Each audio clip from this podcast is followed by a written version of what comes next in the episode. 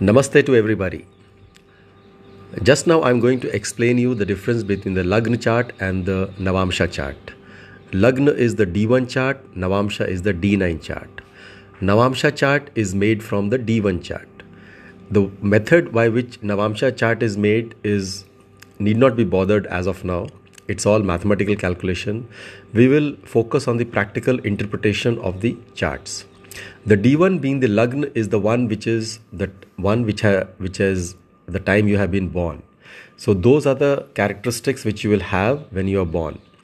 Navamsha chart is basically seen for the spouse and usually seen for marriage and post marriage or during marriage or for marriage.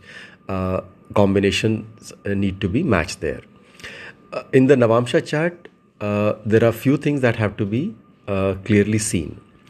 Uh, there are many other uh, things that can be interpreted, but the main thing is what I'm going to tell you just now.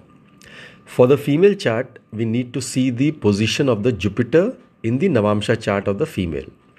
And for the male, we need to see the position of the Venus or the Shukra in the male chart.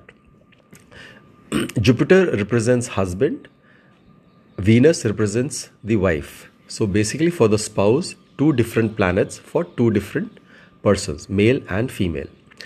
Supposing the position of Jupiter is not very good in the Lagna chart, but it is good in the Navamsha chart, then the Navamsha chart basically says that through the wife or through the husband, I mean, depending on the planet, the benefits are going to come to the native.